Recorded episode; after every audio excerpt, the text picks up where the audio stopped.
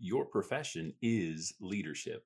Welcome to today's leadership thought of the day brought to you by the Leadership Lifestyle Podcast. So, yeah, I know your profession is you're a lawyer, you're in marketing, you're in sales, you're whatever it is you do. But actually, if you're leading a group of people, you're trying to influence anything, your actual profession is leadership.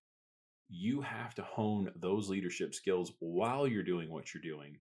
You know, there's a difference between being just the best person in that particular role. Like you're the best salesperson.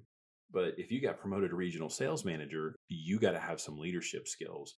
So focus on your profession being leadership added to what you're doing, and you will continue to grow and lead people the way they should be led and the way you'd want to lead people. So today's leadership thought of the day brought to you by Leadership Lifestyle Podcast. Grow yourself just a little bit more.